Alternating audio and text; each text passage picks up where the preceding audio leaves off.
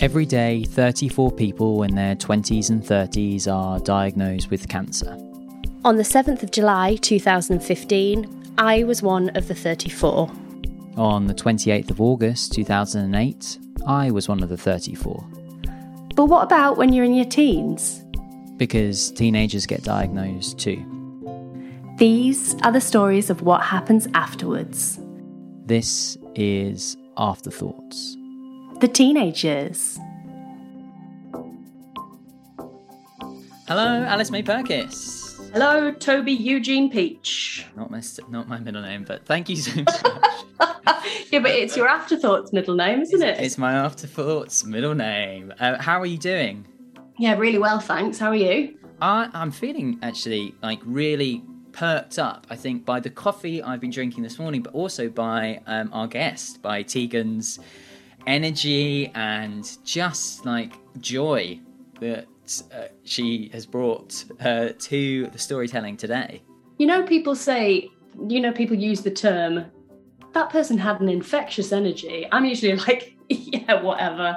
Um, but no, Tegan really did have an infectious energy and infectious in a good way, not in a bad way. Um, I'm one of those people, I catch people's feelings a lot, but I usually catch people's negative feelings. Mm. Um, and I really caught Tegan's infectious joy. Um, and I feel really pumped up for the rest of my day but and and I think there's something in that because I think both like before we recorded, you and I like we, we came on and it's like Monday morning and it was like, oh okay, can we get this? And you're right, infectious is the word because yes. I feel so like can can we have a dose of Tegan every morning? Oh my god. Let's just get her in for like 15 minutes every Monday. I feel like it's such a good way to start the week. Yeah. And I hope I can just roll on through the rest of my week with this energy. And like, what a great bunch of stories that she brought to the table as well. Yeah, I really hope that the listeners catch it as well. They catch that. Uh, and should we, so should we let should we let them hear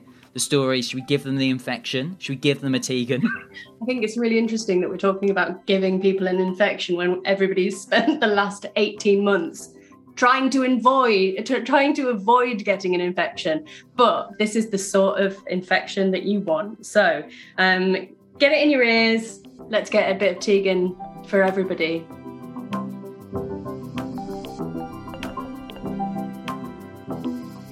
Hello and welcome back to another episode of Afterthoughts. Yes, hello and welcome to Tegan, who is joining us today. Hi, Tegan. Hi.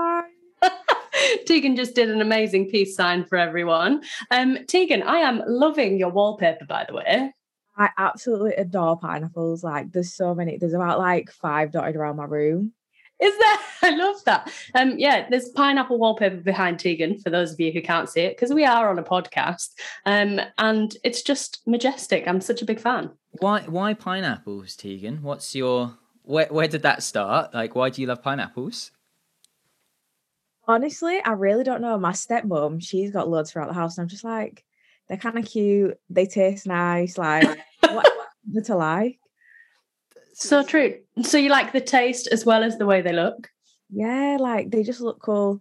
Then in like olden English, they were like used for like royalty symbols, you know. Oh, Oh, that's a fun fact. I did not know that. How you see? I just see see because you said they're quite cute. I like I see them as quite spiky, aren't they? Like I don't know, but sorry guys for whoever like there's no visual, but look at my hair. I have quite a big bun on my head. So it just resembles me. I can identify with a pineapple. Sweet but spiky. Is that what yeah. you're saying?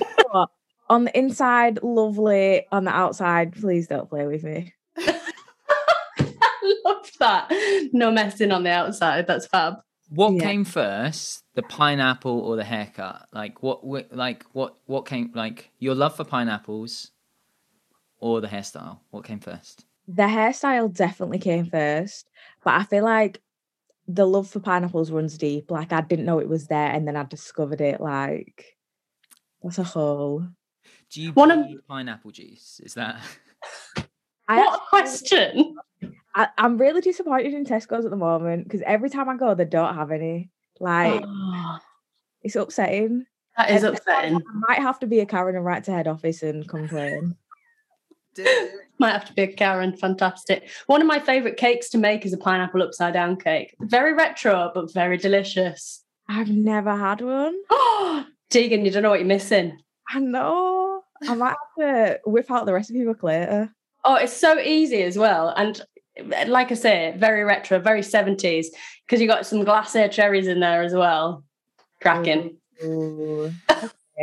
But Tegan, thank you so much for coming on Afterthoughts. And uh, we always start our um, episodes uh, as to we do a quick fire round, quick fire questions. Uh, that's to get to know because we, we want to hear about the human before we dive into your stories about uh, the cancer. So, like, we, we want to hear about you, and so we want to uh, throw some quick fire questions at you, if that's okay. Yeah, let's go. So, Tegan, can you tell us what pronouns you use? She, her. Tegan, who do people say that you look like? I don't know. I'm just cute. that is so. Sorry, guys. I think I am though. I tell myself this to get through life. I don't think I particularly like anyone. You're unique. Maybe that's it. Yeah, something like that. Love it. Um, would you rather live by the sea or by the mountains? Fun fact: I used to live by the seaside. Whereabouts? Mablethorpe. Oh, So amazing. I feel like, as much as I'd want to go mountains, and these are supposed to be quick fire. I've already done the seaside, but do I want to like ski? Because that's a bit dangerous. So seaside. Oh, nice. Would you rather time travel forwards or backwards? Oh, backwards, Tudor England. I don't think I'd sue, and they definitely wouldn't like me, but I'd try and have a good time. What's your favourite part of a roast dinner? oh no! I made a roast dinner yesterday and it was phenomenal. Um, homemade Yorkshire puddings, but if they're not homemade, then I don't want them. Nice. Lovely. Um, who is your celebrity fascination? Not crush, fascination. Like, Who fascinates me? Oh, there's too many here. Um, maybe like Tyler the Creator. Oh, nice. He's just like there's just something about him. I'm like, that guy's cool. Mm-hmm. Um, and what superpower would you choose to have? This is gonna be so soppy, but like healing. And I'm not even a soppy person, but some people just need healing from things that they don't talk about, and I get it. Tegan, that is a power. I've never heard that answer before. That is a power and a half. Such a good answer, man. Such a good answer. Um, what's Right. your go-to karaoke song? Um, Loyal by Chris Brown and Tyga. Would you rather be a hawk or a hedgehog? Oh, I feel like this is like one of them personality ones now, where you're going to tell me what personality I have at the end. Um, hedgehog because they're cute and they're spiky, and I love pineapples. I mean, the, the, it's not that far from pineapple to hedgehog, is it? So, yeah, makes sense. Uh, and could you give us a one-liner to tell us uh, the age that you were diagnosed and what your diagnosis was, please? So I was diagnosed dramatic, but you've already gathered that I am the day before my 19th birthday. So I was 18, and I had non-Hodgkin's lymphoma. As ever on Afterthoughts, we like to start with beyond a diagnosis because for many of us who have been through cancer, our diagnosis story becomes so rehearsed, it's like a script. So, in this section, we like to explore the stories that come after that diagnosis. So, Tegan, I'm going to hand over to you to tell us a story of beyond your diagnosis. Thanks. So when I when I first was ill, I was in London because I decided that's where I wanted to go for uni. And one of the girls that I was really good friends with from college was in uni at Coventry at the time. And because it's quite close to each other, we used to meet up quite a lot, which was really, really great. And she knew that I was ill, but she didn't know what was wrong with me. And we'd only been friends for like two years, but we'd like been really, really good friends. Like we used to go to each other's houses, cook for each other, like very chill, just great friend. And then I remember I used to go to her house all the time, and there was this one time that I was particularly ill. And she was just like, Yeah, you need to get checked out. But it was just before our birthdays. So our birthdays are, are at the start of December. And it was great because it was like, we can do something close to celebrate. But she was going to New York at the time, and I was super excited. And she was going to New York with uni. And the time that it fell, it fell when I was in hospital. And I knew that she was away. And she was so excited about this trip. We'd been talking about it the whole time. And she was FaceTiming me like 50 times in like three days. And every single one I refused to answer because I was laid up in a hospital bed. In my mind, I was like, I don't want to ruin this trip for her. If she finds out that I'm in a hospital bed, there's going to be a load of questions. I don't even know the answer to most of the questions that she's going to be asking. And I know that she's going to be mad, but I feel like I can deal with her being angry at that more than I can feel like I can deal with ruining her trip. Like it's a once in a lifetime opportunity. Like she hasn't even been to America since. This was before we knew what COVID was. And then afterwards, when I knew she was back, I called her up and I was like, I'm really sorry from the bottom of my heart. Like, I couldn't answer because I've got cancer. And I always found it quite difficult telling people because you don't know how people are going to react. And this is one of the worst reaction I got. She was like, You're lying. This is some sort of sick joke. Why would you tell me that? She was like, I can't talk to you right now, and hung up the phone. And then five days later, she came back to me. She called me. She was like, I'm really, really sorry about the way I reacted. Like, are you okay?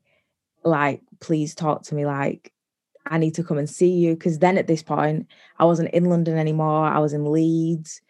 Um, and she just came and sat in the hospital with me. She's quite a big personality. So it was like quite nice to have someone that's like, because I'd say I'm quite a big personality as well. It was nice to have someone that wouldn't mind like laughing really, really loud or would say something a little bit stupid, but like it was like an inside joke between us. And like that was my friend from outside the ward that I felt comfortable bringing to the ward. And I feel like not a lot of your friends you feel you can do that like. But I feel at that moment, it was a very humbling experience, I can say looking back. But every person that I told after that, I chose to do it in a way where I didn't have to be like near them or with them or I got other people to do it. So it was like a, they can deal and process with their reactions in a way where I can escape. Like, and I think that's something that's actually really difficult to like tell people. Like, I delayed telling my mum for like a good three days, and that's like your mum, and it was nothing to do with how she is or how like she was or anything like that. It's just how I perceived telling people to be.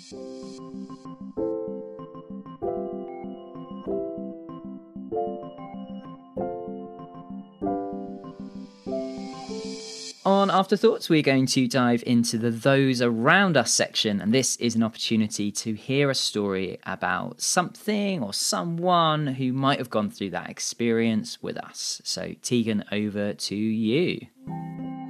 So, my I don't I don't know if I should call her a special person, but my stepmom, which is kind of strange because I feel like stepmoms are a bit they're a very you got to tiptoe around the topic um, but for my stepmom, I call her the wicked stepmom. Now I feel like everyone's wondering good, bad. And it all started with um a birthday card that I once got that said wicked stepmom on it. And sometimes if she's annoying me, I'm like, You're such a wicked stepmom. And then when she's been all nice and we're, we're getting along, it's also like, You're a wicked stepmom. Um so yeah, she's just great. And then like one of the things where she was wicked in a different sense from me to anyone else that was looking in is I used to have to um, get stabbed every night So I used to have to take blood thinning medication and I could never do it myself. Like, I'm not scared of needles. Well, I'm not scared of needles, but I'm very weary and could never do it myself. And I was like, You're gonna have to be my nurse here, you're gonna have to do it for me. And she was like, she'd get really excited about it. She'd be like, Yeah, time to stab you. So we'd be eating dinner and it'd be like getting to the time where we do it because we do it in the evening. And she'd be like, Right, get upstairs. I need to stab you now. Or we'd be out at dinner, or we'd just be out at an event or something. And she'd be like, Right, come on, we need to go home now. It's time to stab you. And if anyone looks in on that conversation, it is so crazy, but we just joke about it because it is funny. So we'd get upstairs, go to my room. I'd put the TV on, eight out of 10 cats does countdown, a classic. And I'd lay there and she'd be like, right, you ready? I'd be like, yeah. And then she'd get so, so close and I'd be like, no, I'm not ready. And then I'd like faff around for another five minutes. And then we'd repeat this process a good two to three times. And it was just like every single time she'd be like, right, at this point, you're annoying me now. So I'm just going to grab bit your skin and stab you. And it's just like so aggressive and so unnecessary, but she's so gentle at the same time, like so sweet. And it like, she'd just come and sit on the end of my bed and be really, really patient with me when I'm being hella dramatic. And now we kind of have the relationship where I'll hear her going upstairs and I'll be like, Tess, come, I've got something to tell you. And she'll just come in and sit on the end of my bed and listen to my day and listen to me gossiping about my friends. Or I'll be walking upstairs and like her bedroom's next to mine. I'll be like, Tess, I've got something to tell you. And I'll just go and sit and just perch on the end of her bed and we'll sit and gossip. It's great. We have such a good relationship and like she's a wicked stepmom, but in the best way possible. Oh, Tegan, that's such a great story. What a wicked stepmom. I know. I am like so wholesome. Sometimes it is. Um, it's a shame that we're on mute because I have just been laughing throughout that whole one of just uh, just the idea of your stepmom coming up to you and just saying that she wants wants to stab you. Honestly, because if can you imagine if you was walking past me in the street, she's like, "Come on, you need to go home. It's time to stab you." You'd be like, "What is going in this household?" Yeah, like, and and it would, as you're saying, because like sometimes the connotations of like the wicked stepmom and things, it would be like, and you'd be like, "Oh, don't worry, like uh, she's she's my stepmom and stuff like that." It'd be like, "Oh no, no, no!" Yeah, even worse. Like, why is your stepmom stabbing you? Yeah. Like, what have you, what have you done wrong in life? Like, all right, Cinderella.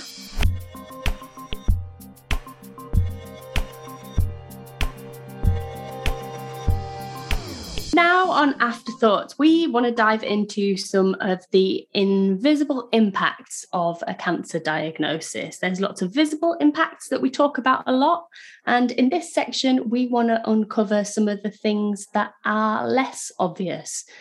So, over to Tegan. When I was diagnosed, I was so it was the day before my 18th birthday. And then obviously, like when you have cancer, you got to like sign a waiver, which I feel like everyone that's had cancer knows that you have to sign it. But signing it drugged up to me is very pointless because I don't have a clue what I'm signing. Like, yes to everything. Give me it all. All the drugs. Um, so I remember signing it and it's like, oh, like if you can't have kids, then basically it's not our problem. And it's like, right, okay. My mum cried about it. And I was like, I'm 19 years old. Why are you crying? Like, get a grip. Like, it's not that deep.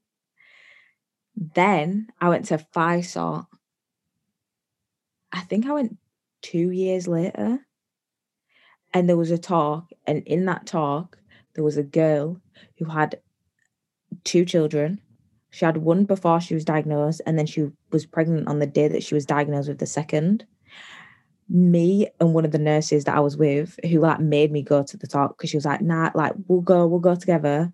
We were in there crying our eyes out, like hyperventilating, crying. Like it was bad and it was just like that touched me differently. And like this like the girl like i could identify with her like she looked very similar to me. And i was mm. like this is actually very deep. So then when i got back i asked my consultant to refer me. And then two hours down the line i was getting my eggs out. Like literally that that far down the line. So yeah that was a whole journey. And that's also going in the back of your head like the whole time. And in September, I was two years post treatment, so therefore I don't have anything to do with the hospital. But yet, I'm still going to the hospital three times a week to get something different done that's still connected to it. And it's just a bit crazy how even in the cancer world, two years post treatment, you kind of done, but I really wasn't done. That's like, yeah. And then I had my eggs out and it was fine. They could have been doing anything. They knocked me out. Didn't feel a thing. Felt great after. Would recommend. Would recommend. I should have said like 10 out of 10.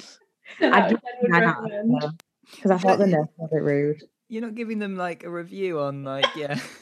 TripAdvisor, 10 out of 10 would Advisor. recommend. Do you know what it is, right? I went into the room. When I describe it to other people, I'm like, I went into this room, yeah, and it was like a clinical sex dungeon. In the nicest possible way. There's like a weird small bed on there, and then they've got like stirrups, but they're like black and like leather. Like they could have picked like pink and fluffy. Like, do you know what I mean? Like to make it a bit more inviting. Or like even blue, like clinical blue, but it's just the black. It's a bit stark. Walked in, there were two men there that were looking like they should have been like henchmen, but they weren't. And it was just like a whole like they serve your eggs through like you know one of them boxes like when you had school dinners and you used to like retrieve. It's like that, and I was like, I literally said to them, "This is crazy. Like this is wild." I always try and spin stuff in a positive way, or like I always try and like take the positives out of the experience. So I feel like with the egg retrieval, like I was down bad at one point, like best believe. I was questioning, like, I was like, is this even worth it? Like, I feel awful and hormonal, and my face is all spotty, and this isn't a good look, and whatever. But actually, at the end of it, I was like, really? Was it that bad? No. So now, like throughout the journey, even when I was down bad, I've still got to look at the positives within the experience. So, like, okay, some of the sisters I found were a bit rude and they don't understand me, and I feel like that's because I'm not their demogra- demographic. But there was uh, like three nurses that were top tier, like they were just like, it's okay, like you can be emotional. And I was like, I'm sorry, it's just a lot's going on. And they're like, it's okay. And I'm like, you're so understanding. And it was just like, it was just great.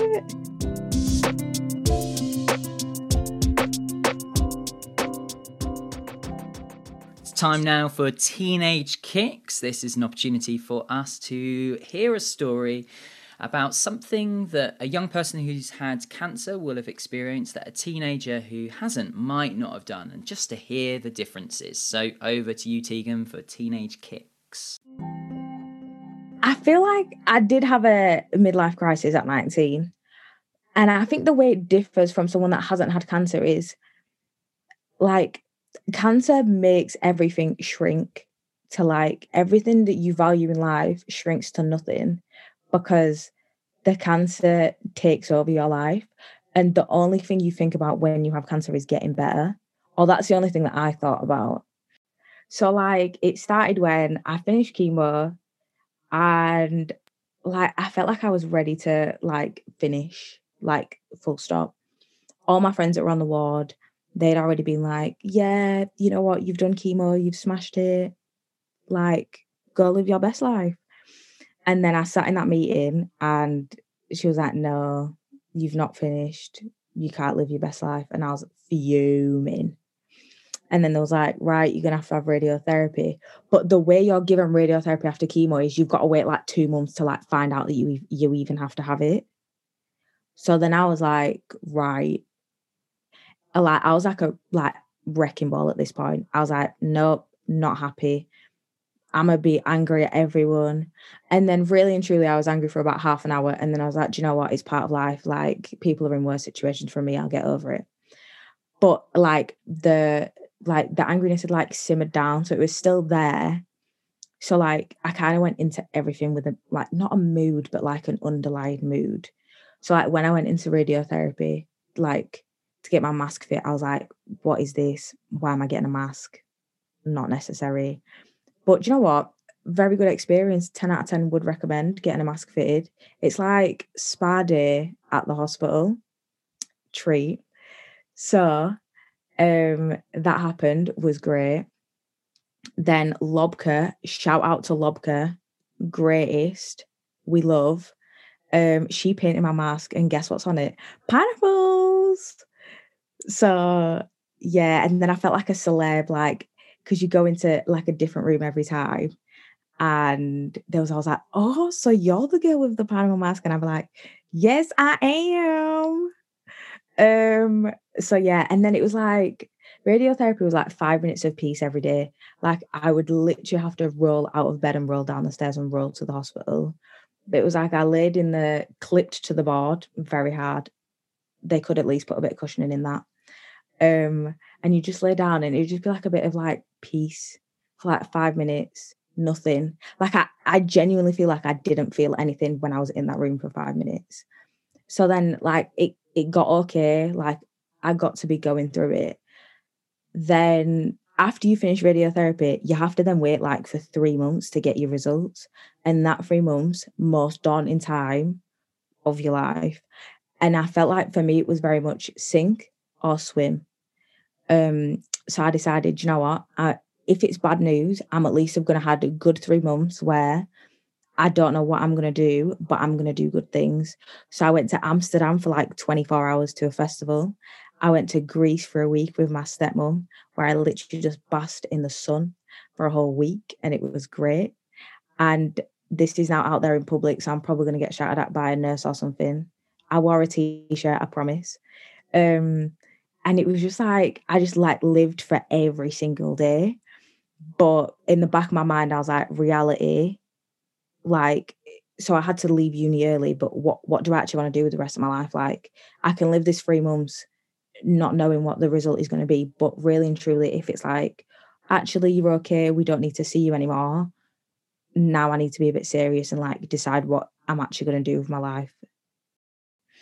So what I liked, what I wanted to do, how I perceived my future was very much non-existent for us like it's a short space of time now I think about it. But in that time that you're in, it lasts as long as you allow it to last. So you could that could last for two years, or it could last for two weeks. And mine, I like to think that I'm a person that gets over things very quickly, like like that that I find upsetting. But this was something that just like simmered inside of me for a very long time and I just wanted to like make people proud, but also myself proud. And I think that also consumed me quite a lot because I was doing already doing something that was very much like not not the average person does that. So then to like ponder on things that didn't matter as much in the moment, but actually mattered to me in the future was very hard to like grasp at the same time as trying to get better. And like finding the balance is also very difficult because you don't want to be too optimistic and look too far ahead.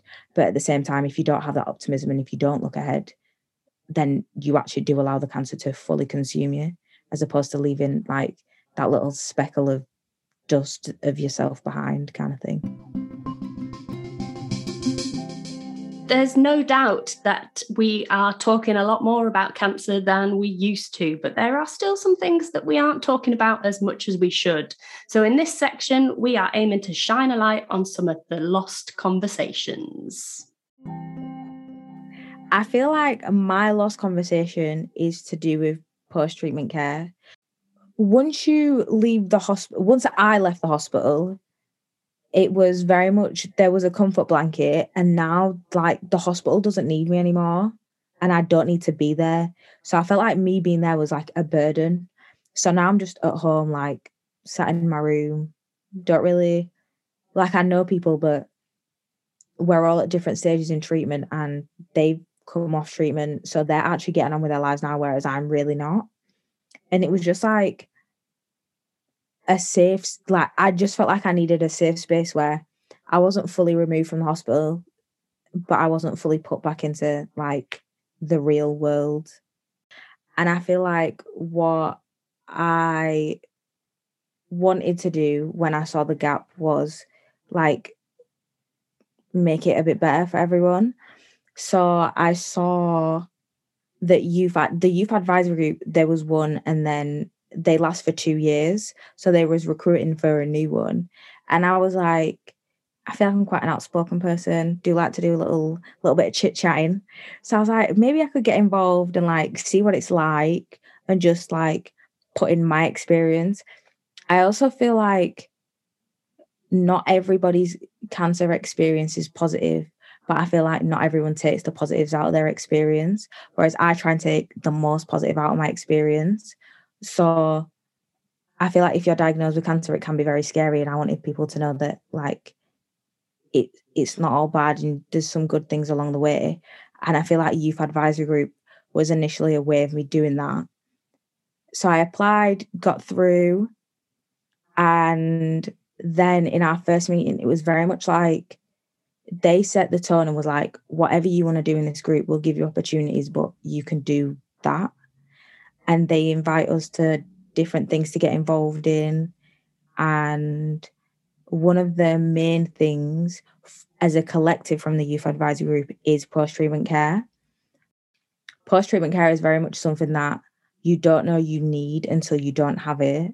And it helps you get through a really uneasy stage of your life where you don't like you've jumped off the cliff, but you don't know if you're gonna like sink or swim at this point. Like you don't know if you're gonna fall into water or if you're gonna fall into hard ground, and you just need a little parachute to like catch you.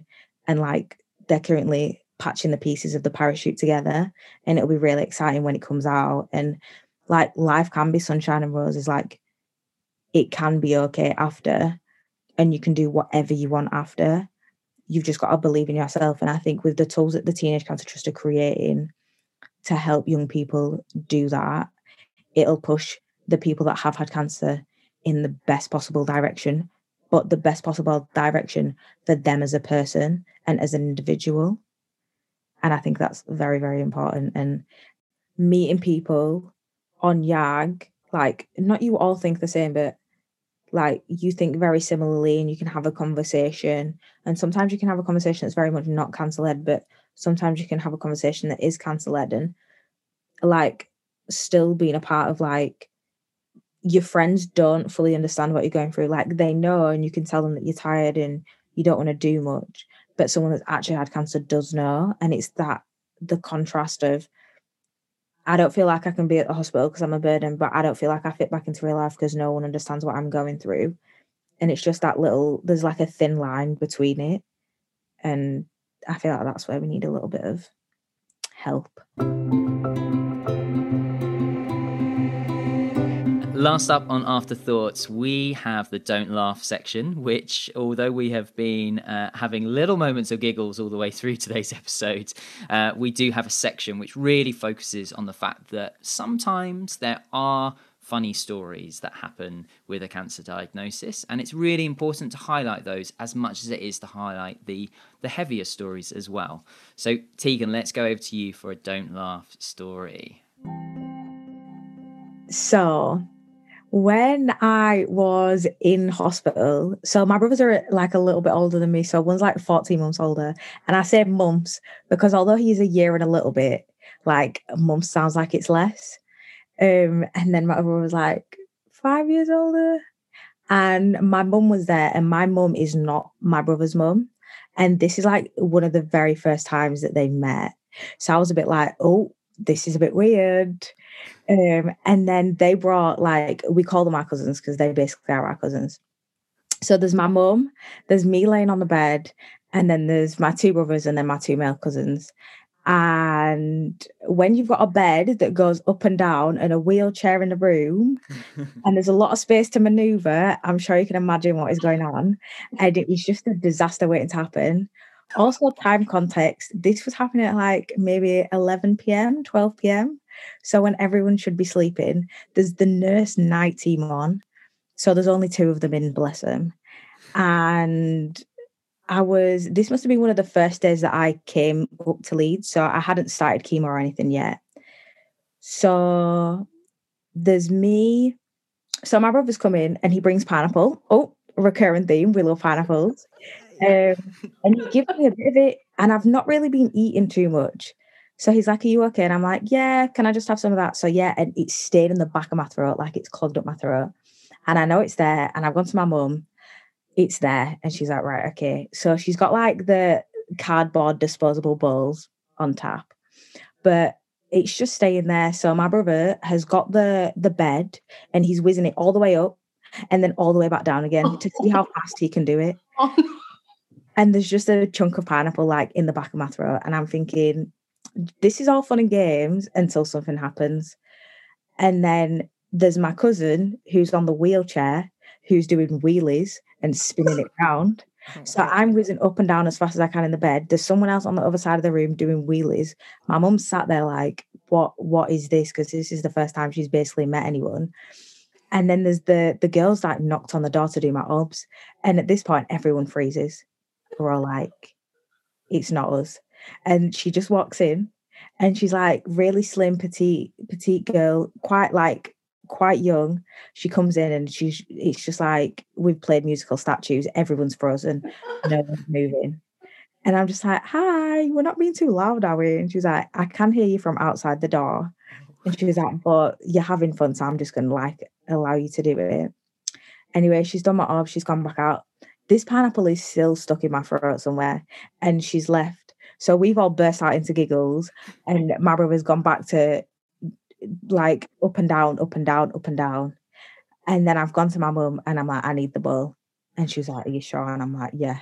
So she passes me it and I just I'm sick. But it's not even I'm sick. I'm just the, the chunk of pineapple comes back up. My, Oh, my brother just looks at me like he knows, he knows that it's his fault.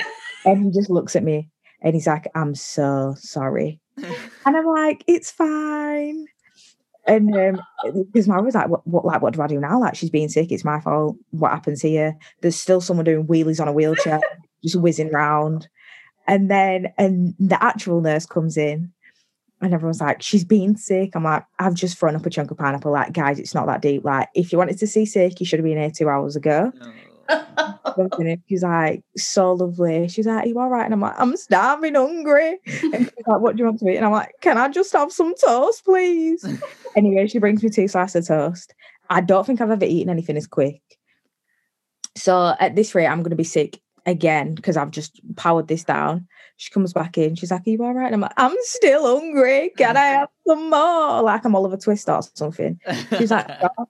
Bearing in mind she's a nurse and her job is definitely not to be my personal chef. And I feel like personal chef is slightly taking it a bit far when we say making toast. But I do know that there's some people on this earth that can't make toast. So we're gonna take personal chef. And she came back and I'm like, thanks. And my brothers are like, I think it's maybe time for us to leave now. And they're just like, it was great seeing you. We'll be back soon. And I'm probably sure as, an, as they left, the nurses were like, please don't come back anytime. soon." Uh, First of all, you've made an absolute racket. Oh my god.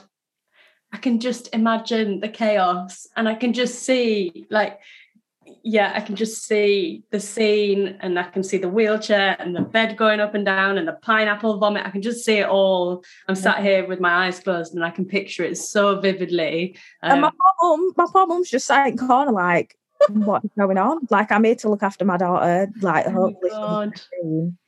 I, and I Um, love I love that moment. And and actually Alice and I kind of did it as well of when when the when the small petite nurse walks in and like and everybody's like frozen still. And it was just like it was this moment where we were also kind of like oh, That's like, really funny. oh, Tegan that's it's what a great story to to end on. And like there have been so many fantastic stories. So like I know you you mentioned this in lost conversations about wanting to like share share your story and share share parts of it to like to pass on in a way so thank you for doing that It's Yeah, thank you have so much for joining us. It's been a, it's been such such a great way to spend a couple of hours. No, thank you for having me. And obviously, like your platform is a great, a great way to like let people talk. And sometimes you got to be deep, dig deep, get all that stuff out. But sometimes you just got to be a bit positive and like let people know it's okay and everything. And you two, you two are doing a great job. So thanks for having oh, me.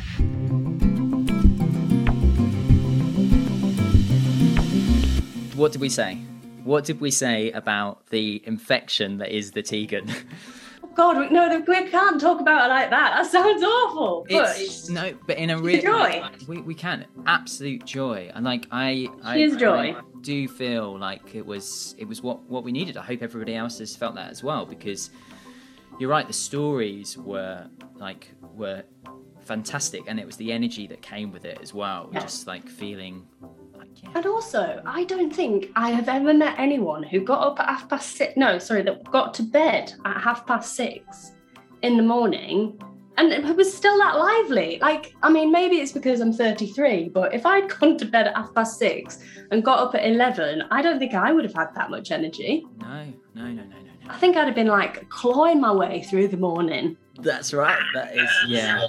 It's it's so uh, yeah. What what a time. What a time. Okay, so should we should we go into it straight away? Okay. Yeah, if you want.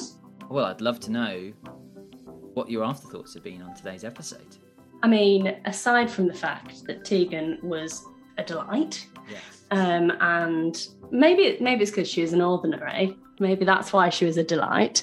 Um, I absolutely loved Tegan chatting to us about her stepmom. Um, and I think she's right, you know, stepmoms get a really bad rap. They, they have such a bad reputation, but actually, step parents can be brilliant. And I I vividly remember having to have my injections. So I had to have um I had to do um egg retrieval as well and fertility stuff, but I had to have GCSF injections, which were to increase my um white blood cells. So I had to have them um I think for 10 days after chemo um, and doing doing it was bloody miserable. I hated doing it, and I just really loved hearing um, Tegan talk about the like the little like kind of routine that she built up with her stepmom and the kind of uh, it was just really really yeah the stabbing routine. Um, and just it kind of was really nice to hear that they had created this this thing together and added a bit of humor to it and just made the whole thing a little bit less miserable. Because it was it was miserable stabbing myself with GCSF injections every night for a week or 10 days or whatever it was was miserable. Um, and it isn't a nice thing to have to do. And they just made it so much less shit basically by doing it together and um, yeah like tegan said if she'd had to do it herself it probably wouldn't have got done and i think that you know it's really really nice to hear that um, they've got that unique relationship. I just loved what she was saying about the wicked stepmom. Um, you know, she can be wicked with it's a double entendre, and I love a double entendre. Um, so yeah, absolute shout out to um, Tegan's stepmom. Stepmom, absolute shout out to Tegan's stepmom for being a legend and stabbing her stepdaughter every night uh, during her treatment. Toby, what about you? What are your afterthoughts on today's episode? I, well, I want to, I want to, like, I want, I want to look a little bit at uh, teenage kick section that, that Mm. got me, and I mean, there was the the shout out for Lobka, and like uh, we, we Yeah. talked about that of uh, so Lobka uh, is an incredible uh, maker of masks and designs them, and it's just this like beautiful thing. And if if our listeners don't follow Lobka on Twitter, uh, I, I definitely do that and see the marvelous work and what that means to young people. Um, but with it in Teenage Kicks, it was about the midlife crisis. Yeah. crises, crises. Um, and me, it eyes. oh, isn't that that is like is something I've thought about before. It's like, oh yeah, like it does. It, it prompts those thoughts quite early on in in your life because of the the time in your life that you experience and you learn about your mortality.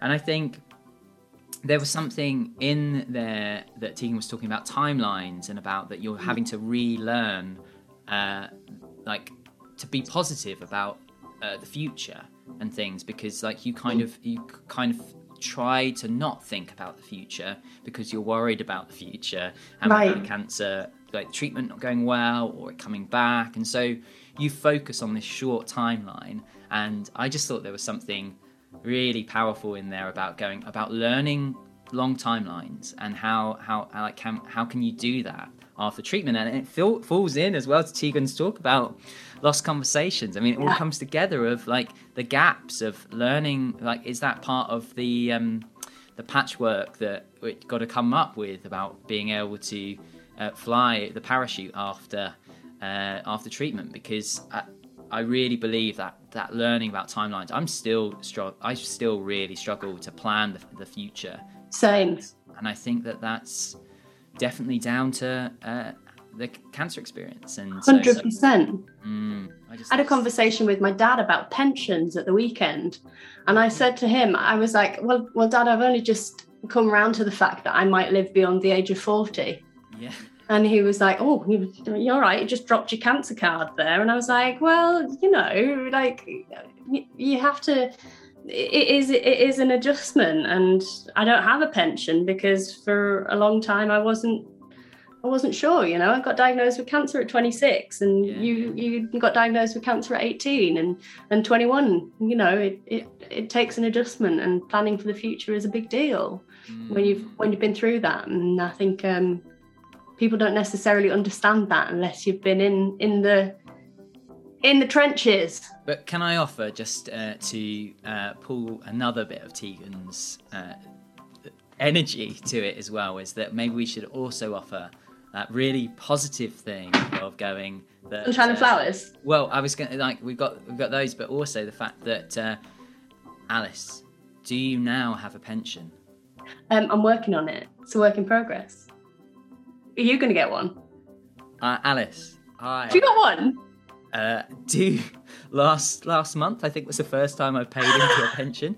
toby and I looked I looked into it. I was like, oh, I'll get this when I'm 65. I was like, oh, 65. I was like, that's not something I've thought about. Whew. i'm really proud of you Thank you so much. And I think that that Tegan that Tegan energy as uh, is that's a really nice way to go. Uh, any of our listeners who who don't have pensions, you know, It's important to add. And that's fine. That's all good. But also. If you want to uh, think about it at some point, you can open up the 65 year old thoughts. but it's important to add that we're both freelancers as well and pensions are hard Oh. Um, but yeah, I do think, you know, um, taking a step to thinking about the future is a, a brave thing to do when you've had cancer. And if you want to take some Tegan energy, if you want to take some Toby and Alice future looking energy from today's episode, then maybe you can. Uh, if you're not ready for it yet, don't worry about it. You might be ready soon. Let's. Shall we end with uh, the audio description of uh, the Tegan pose? Yeah. Two peace signs, head slightly to the side. Head to the side.